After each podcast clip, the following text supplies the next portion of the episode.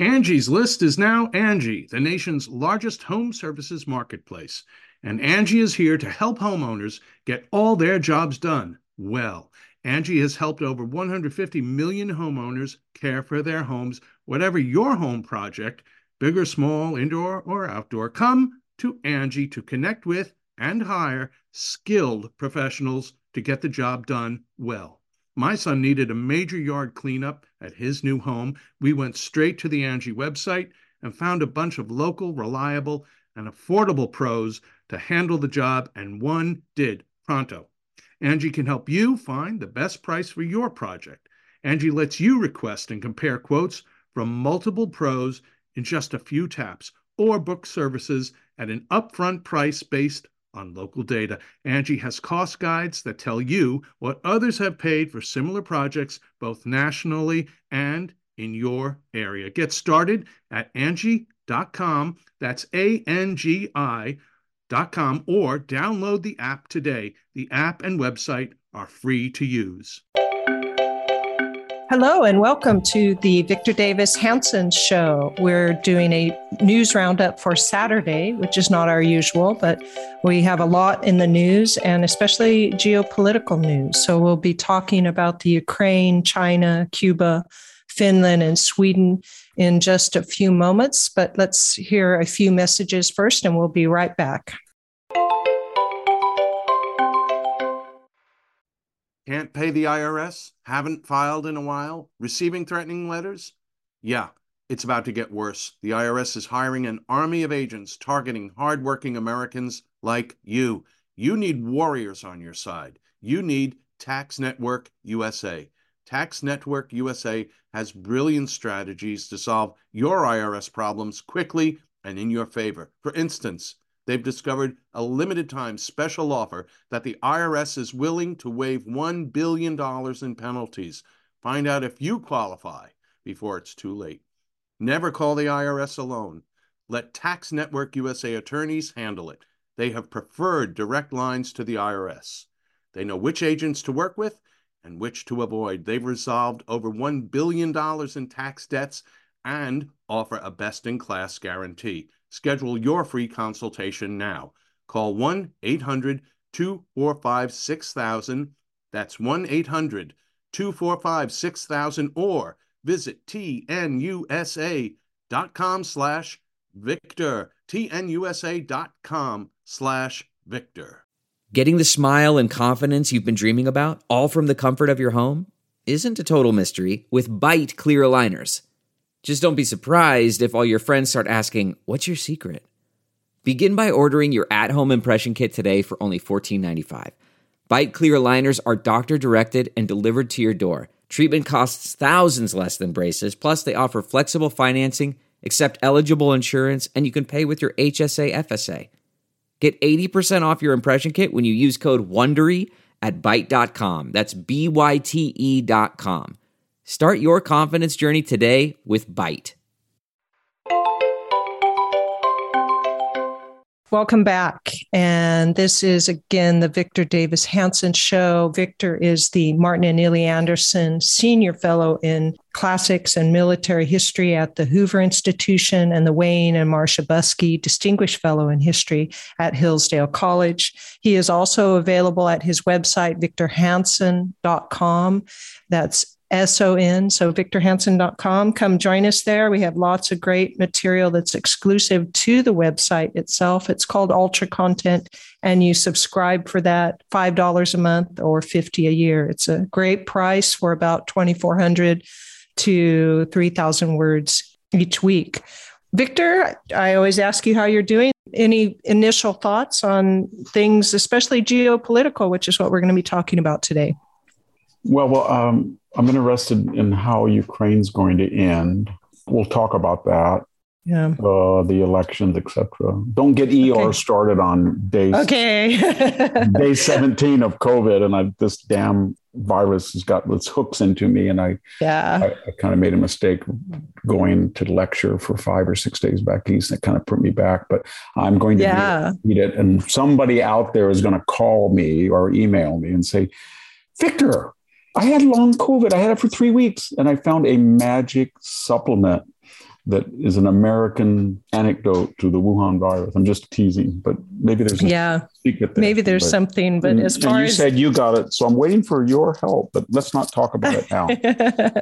I just have one thing to say about the market for deadly viruses. As far as they go, like I said, this one is less sloppy with precious bodily fluids than most viruses I've ever had. So a mm. lot of viruses, but this fatigue is like number one. But all right, all right, let's counting? go to yeah, let's go to the Ukraine war. I just have one question on it or one observation, and then I'll let you go with it. It seems that the threat of nuclear war and impending nuclear war has now changed from a rogue state such as Korea or Iran to this Russia problem that they might use tactical nuclear weapons. I know that that's maybe unlikely, but nobody seems to be able to predict what Putin's going to do. And from that, I'll let you take the Ukrainian war. But so, I'll give an ad for the Hoover Institution podcast, Goodfellows. That's the one that Bill Whalen hosts with Niall Ferguson, H.R. McMaster, and John Cochrane, all very fine colleagues of mine that I really admire. And we did the Ukraine today, and it was very heated when that topic came up. I don't know whether he's going to, he would even, I don't know if his people had pointed out whether his military would allow him to use. I don't know if he, he would do it. But I do know this that for a lot of people in the United States and in Europe, want Ukraine not to have a ceasefire or negotiation. It's up to Ukraine, it's a sovereign country, but they want to expel all the Russians out of the illegally acquired borderlands. That would be the Donbass and Crimea. And they want to send them, oh, well, to send them 40 billion in excess aid.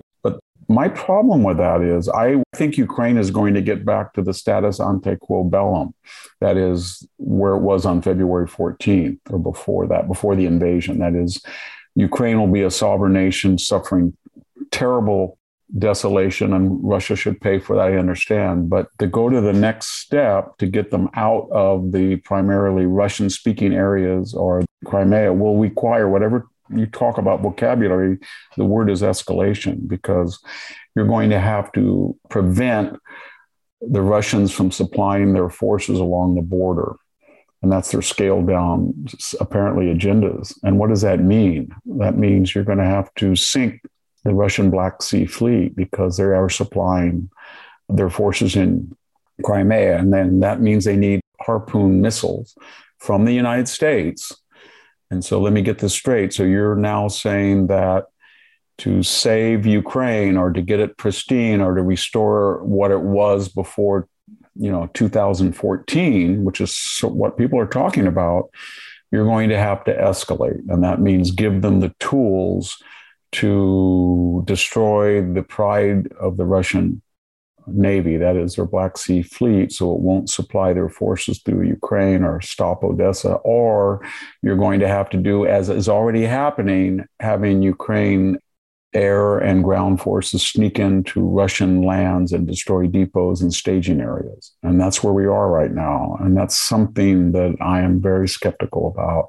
This is the first war in European history in which there's a nuclear power directly involved you know, when I listen to everybody talk about, well, it's appeasement if we don't expel every Russian out of Ukraine. Okay, that would be a wonderful thing to happen. And but when you have the Secretary of Defense saying the purpose of this war is really a proxy war, that is to hurt Russia, or you have generals and Biden people leaking on off the record, but leaking nonetheless that we are giving intelligence how to kill Russian generals, or you have people leaking that Ukrainian commandos or with U.S. intelligence are in Russian territory, then I think you're you're in areas that are uncharted.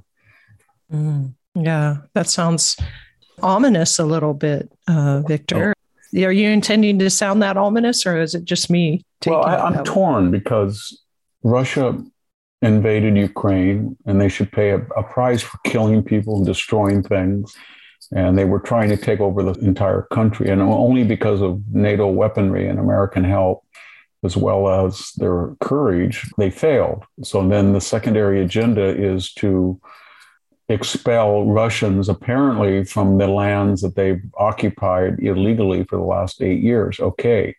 But my concern or worry, I guess that's the right word, is for that agenda to be fulfilled, that is, that there should not be one single Russian soldier on Ukrainian land as was defined before 2014. They apparently feel that they have to attack the Black Sea Fleet and they have to attack staging areas and, in depots inside Russia. And so you're basically attacking a nuclear power on its own ground, however justified. But wait, are but, when you when you say they, are you talking about the U.S. or the? Ukraine? I'm talking about the Ukrainians oh, and okay. their supporters and their supporters in Europe and the United States. Got it. And what I'm saying is that in a perfect world, that's okay. So when we're in Korea in 1950, and the Chinese cross the Yalu River, right? Yep. And there's staging areas and there's Manchurian industries.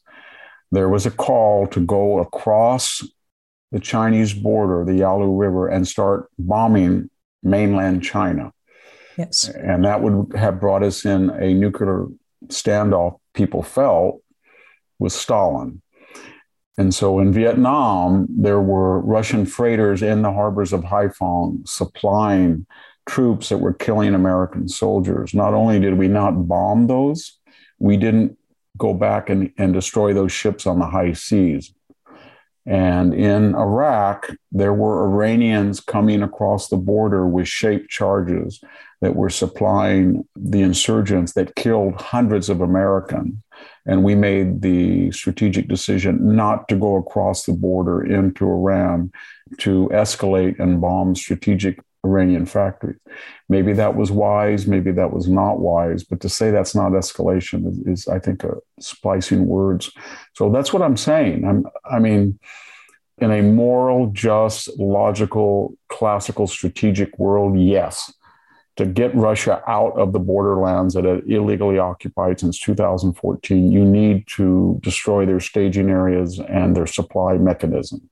But to do that, let's not let's not mince words. You are attacking Mother Russia. You are saying to the Russian people, your leaders caused aggression. We stopped the aggression, but now we're going to take the war home to you because we're going to destroy your fleet. And I don't know where that, when I say destroy the fleet, is I've been reading where how that is defined. Does it mean as soon as they leave Russian ports in the Black Sea? I don't know.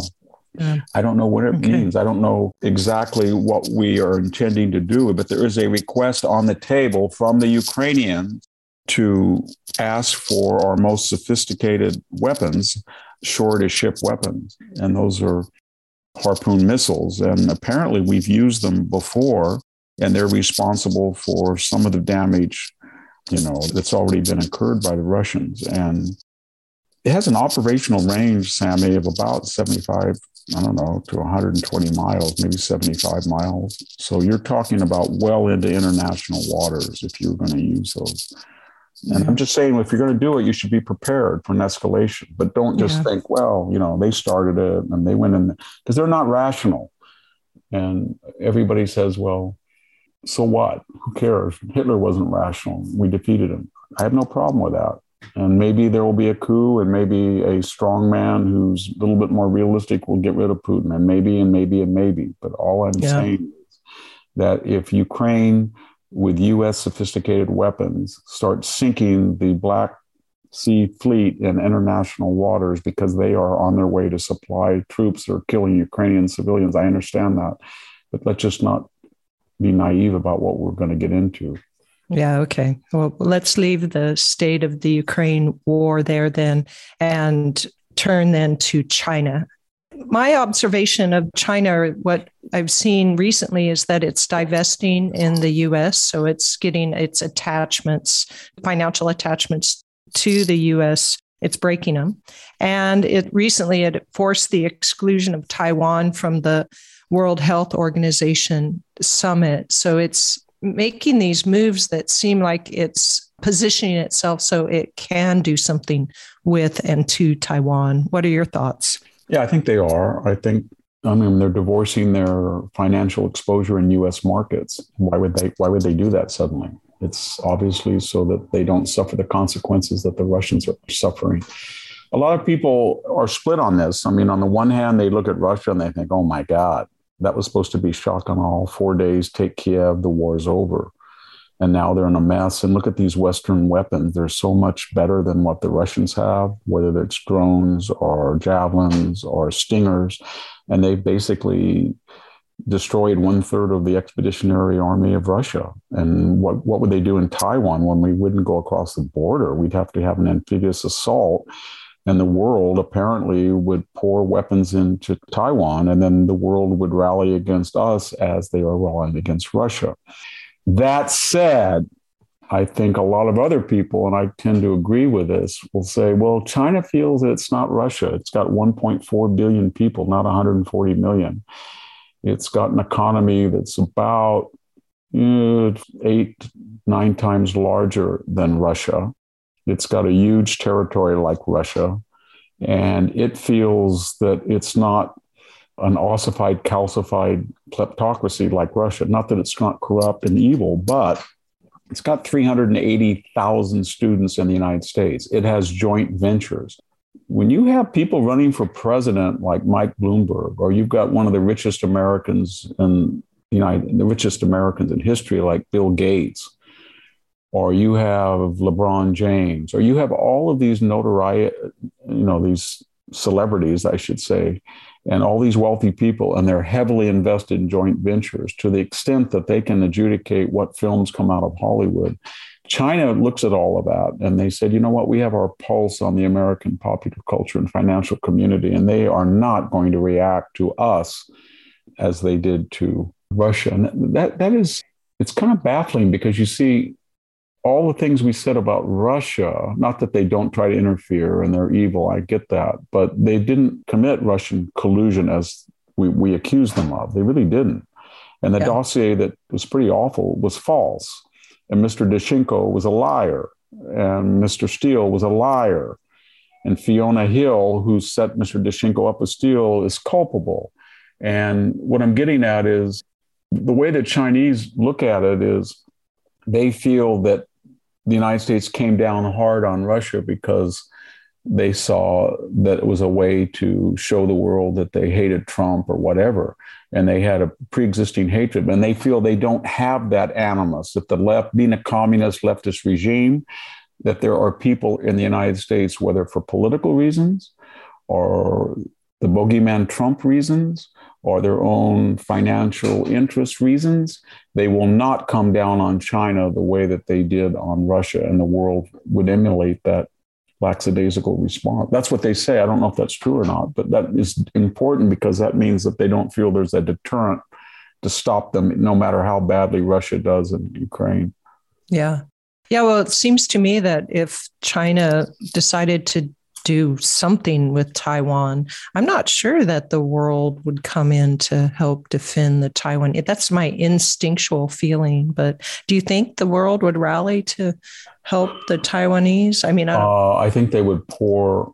Well, first of all, intelligence would show a buildup, and I think at that point, Japan, South Korea, Australia, United States, and NATO would start sending in a lot of weapons. I think we're doing that already and I mean mm-hmm. javelin stingers, patriots.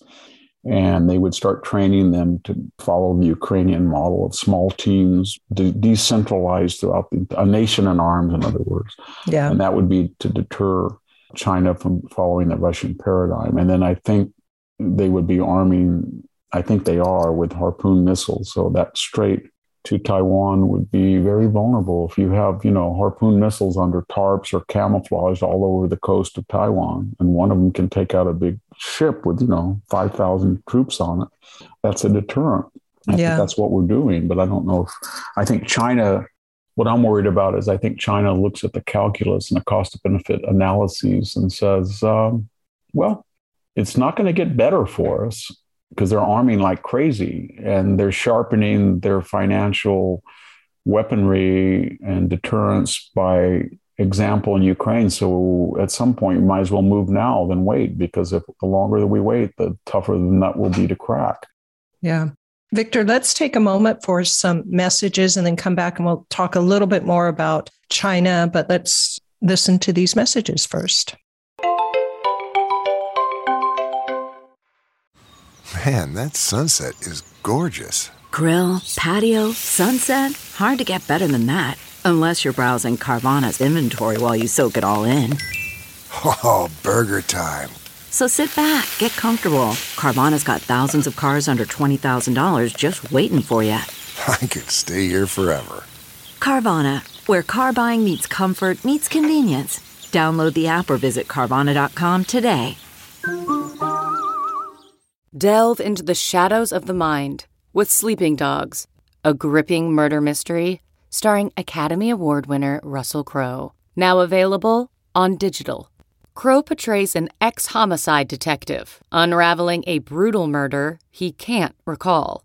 Uncovering secrets from his past, he learns a chilling truth. It's best to let sleeping dogs lie. Visit sleepingdogsmovie.com slash Wondery to watch Sleeping Dogs, now on digital. That's sleepingdogsmovie.com slash Wondery. Welcome back, Victor. I have one question on that. What is your feeling? We haven't seen China's military really act in the last, I don't know, 30 years, it seems like. And its capability for itself, they must not really know the world as we look on them and their military, it seems to me hard to gauge what they really would be capable of if they decided to make Taiwan a goal in some sense. But what is your sense of that? You know, when you look at the Chinese military, what are they capable of? Well, the last time we really saw them in a major war, I think was what, 1979, when they supposedly invaded to get rid of the Khmer Rouge that was being supported by Vietnam and they invaded Vietnam and they didn't do very well. They had, I mean, they, they had a lot of trouble. Everybody talks about the million people who crossed the Yalu River a surprise attack that forced the largest, longest retreat in U.S. military history, the Chosin Reservoir retreat. But what they don't talk about was within six months under Matthew Ridgway's resurgence, the U.S. destroyed the Chinese Expeditionary Army, probably killed or inflicted a million casualties, dead, wounded, missing on the Chinese. And that was pretty much a static war after that. In other words, yeah. and I think we probably could have gone back to the Yalu if the American people had have supported it and they felt in the cost benefit analysis that was worth it. But my point is that China, like Russia, is not an expeditionary force. They don't do well abroad but they do do well if you're stupid enough to go into their own territory. Yeah. And that's why I was concerned about these incursions into Ukraine. But yeah. I would be surprised. I mean, everybody thinks they're going to take Taiwan very easily. I think it would be very, very bloody. But the way the yeah. Chinese look at it is they think, you know, nobody said anything about Tibet. Yeah, nobody said anything about Hong Kong. We violated the agreement, swallowed it. So we'll just take Taiwan. And people said, oh, too bad. Popo, sad that Taiwan's gone, but you know, it's part of China. That's what they yeah. think. I'm not sure that's going to be the reaction of the world, though. Yeah. How tightly do you think the Taiwanese, or how deep do you think the Taiwanese would dig in to stay away from China? Well, so far, they haven't armed or spent the necessary amounts of money or acquired the material to really deter China. I think the Ukraine has really shocked them. So, from what I understand in the media and talking to people, they are in a sort of a breakneck race to create enough weaponry and training to tell the Chinese, you don't know, have any idea what's going to happen when you set foot in our country. Now, whether the Taiwanese would fight like the Ukrainians, I don't know. Yeah. Nobody knows. And whether they'd fight like the South Koreans if they came into, you know, yeah, it's it's hard. To, it's hard to we're getting into an age old calculus where Western affluent leisured societies have enormous advantages in the long term with their superior technology, their superior logistics, their superior economies, their superior organizations versus their short term liabilities that their affluence and leisure can breed, you know, indifference and contextualization and relativism. And so it's very hard to know what, what they would do. And yeah. we saw that with the United States. After a while, I think people got the message that the United States, at this particular point in our history, will not do well going to Iraq or Afghanistan or Libya or anything because you can't unite the people and they feel why die over in the Arab of Libya or why die in Syria. Yeah. And so I'm not arguing whether that's a correct or incorrect thought. I'm just saying that in an affluent postmodern Western society, they have advantages and they have disadvantages. And I don't know hmm. how they'll pencil out vis-a-vis each other. Well, maybe in the we'll, case of Taiwan. Yeah, maybe we'll find out in a few months or less, who knows. But I would like to turn to Finland and Sweden that have bid to join NATO. And it seems to me that this is really bad timing to decide to join NATO on the part of these two neutrals. What are your thoughts on that? Well, they would beg to differ, Sami. They would think it's ideal timing. uh, look, Sweden was neutral. It's always been neutral. It supplied iron ore and paid the freight until 1945 to Hitler.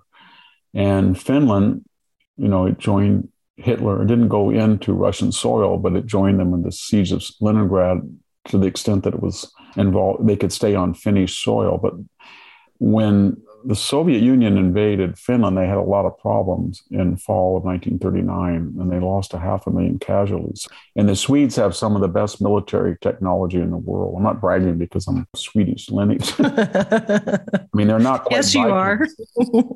they're not quite Vikings, obviously, but they're both tough peoples, and they relied so far on bridging the gap between East and West. They know Russia's their historical enemy they don't want the West to draw them into confrontation. They don't want to join NATO and be, you know, pledged to fight Russia for the sake of, uh, you know, Moldavia or, or, Romania or something. But, yes, but but that's my bad timing statement. They yeah, well, want to join NATO right at the time it could drag them into a war. But you talk to those people on the front lines, that long border, and they think, you know what? If he went into Ukraine, it would have been much easier to go into the Baltic states because they're close. You know, they don't have the money, they don't have the resources. They're not historically as part of the Soviet or the Russian Empire as Ukraine. But nonetheless, and they see these missiles landing pretty close to the Polish border. And they said, We're looking around and we see what NATO is doing to help Ukraine. So they make two conclusions. One, Russia under Putin is capable of anything, anytime, anywhere, to anyone. And two, flabby, sort of, kind of, maybe NATO is actually kind of sailors at Lepanto. My God, they're provoking the the Russians are sending weapons. They're saying, screw you, Russia, we're going to send everything we can. And they're talking about beefing up NATO budgets and everything. So Sweden and Finland say NATO's getting back to where they should. And Russia is very dangerous and it's not doing too well. So let us join the winners and deter Russia from our shores. They have a lot of other worries whether Russia will cut off natural gas or energy, electric, all that. Yeah. But for now, they feel that it's in a bad situation, it's the least bad of the two choices. They'll yeah. staying neutral or joining NATO. All right. Let's go ahead and take a few minutes for some messages, and then we'll be right back. And I have some few questions, or a question at least, on Cuba and policy toward Cuba. We'll be right back.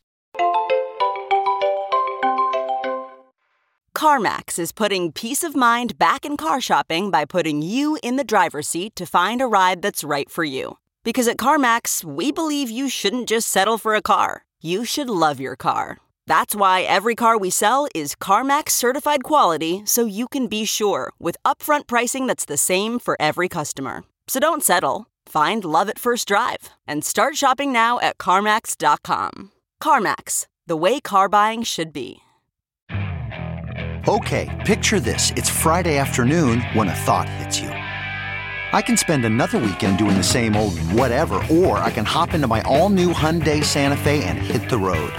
With available HTRAC all-wheel drive and three-row seating, my whole family can head deep into the wild. Conquer the weekend in the all-new Hyundai Santa Fe. Visit HyundaiUSA.com or call 562 for more details. Hyundai, there's joy in every journey. Victor, the Biden administration is lifting sanctions with Cuba money transfers and travel. And my question is this bad timing uh, in Cuba, they're starting to get a little bit angry with their government. There was a last year uprising on July 11th where people were in the streets, and there's still 750 people arrested from that. They've put restrictions on civil rights. Insulting a government official can get you five years prison now in Cuba, or working for an unauthorized international organization can put you behind bars in Cuba. So they are amping up their lack of civil liberties, and the people are you know, ready for a new government, or as the article I was reading said that communism is as dead as Castro, I believe, is what they said in Cuba right now. So why would you loosen sanctions and give their government, you know, some wiggle room, I guess, by reducing the sanctions? What are your thoughts?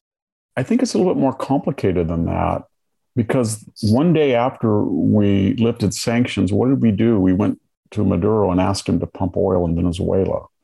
And so I think a lot of people felt on the left, well, if you're going to go to a communist government and beg them to help you out, then why are you punishing this other communist country? Or if you're on my side of the conservative side, you're thinking this is part of a larger strategic pivot where we don't have any innate arguments with socialist communist countries because we in the hard left, the AOC, the Elizabeth Warren, the Obama squad, whatever they want to call them, we are sympathetic. We're more sympathetic to what Castro did in Cuba than his opponents.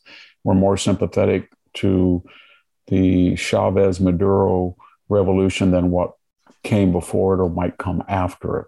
So ideologically, they feel that they kind of like Cuba. All of our movie stars go there; they love it as long as they don't have to stay too long. They don't have to, you know, as long as, you know, Malibu or Bel Air doesn't, or Brentwood doesn't turn into Havana, they're happy with it for somebody else to suffer. But I think that's it. And it's part of a larger appeasement. A lot of it has to do with energy. And that came up with the Interior Secretary the other day when she was asked, why are we canceling US oil and gas leases offshore and in Alaska. And then we're begging a communist government in Venezuela that has terrorist connections and drug connections and been an enemy of the United States to pump more oil. And the question was focused very germanely by a number of senators, and that was Do you think, since apparently you're cutting back on oil leases because of your worry over the environment, do you think that the global village's environment will be more endangered by increased oil development in Venezuela or in the United States, i.e., who can remove or extract fossil fuels more cleanly and responsibly, the United States government or the government of Venezuela? And of course, they have no answer to that. They just no, say, there there is an answer to that. We can do it. yeah. Well, I mean, there. Yeah, yeah, we can do it, but not in my backyard. So I want my, you know, I want my hybrid to have its gas, I just don't want to know where it comes from. I don't want it to come from the Elk Hills Reservoir. I don't want it to come from an offshore Santa Barbara platform. I'd rather have the Venezuelans screw it up if that's what they do. And that's the attitude of the postmodern bicoastal left wing mind. And so mm. that is connected to Cuba. You know, it would be kind of strange if somebody, you know, the left wing mind would say, well, you're dealing with Venezuela. How about poor Castro, Castroites? Why don't you lift sanctions? It was unilateral too. It was what do we get in return for it? Did Biden say, we will lift these sanctions if you give greater freedom of expression? No, they were cracking down and they got rewarded for it. so, you know, he's down to 37 to 39% approval. And it's because everything he touches is the anti Midas touch. It turns to dross, whether it's foreign policy, Afghanistan, laxity initially on Ukraine, followed by braggadocious talk versus energy policy, crime, the border, inflation, etc. This is just part of that larger mosaic of disaster. Yeah. Okay. Well, Victor, I think we're going to call it a day here. Thanks so much for all of your wisdom on the international diplomatic scene. It seems that our two big players, Russia and China, are slowly on the move, or maybe not so slowly in the case of Russia, but in ways that might end up being disastrous. I hope that that is a wrong prediction myself. But thank you for all of your sober discussion of their military capabilities and aims. So we appreciate that. I know your listeners do. Yeah, and I appreciate everybody for listening. I always do, and I hope I hope we can get through this Ukrainian crisis without a quote unquote escalation to something Orwellian or Doctor Strangelovian, maybe. And that's my worry. yeah. All right. Thank you very much, Victor. This is Sami Winc and Victor Davis Hanson, and we're signing off.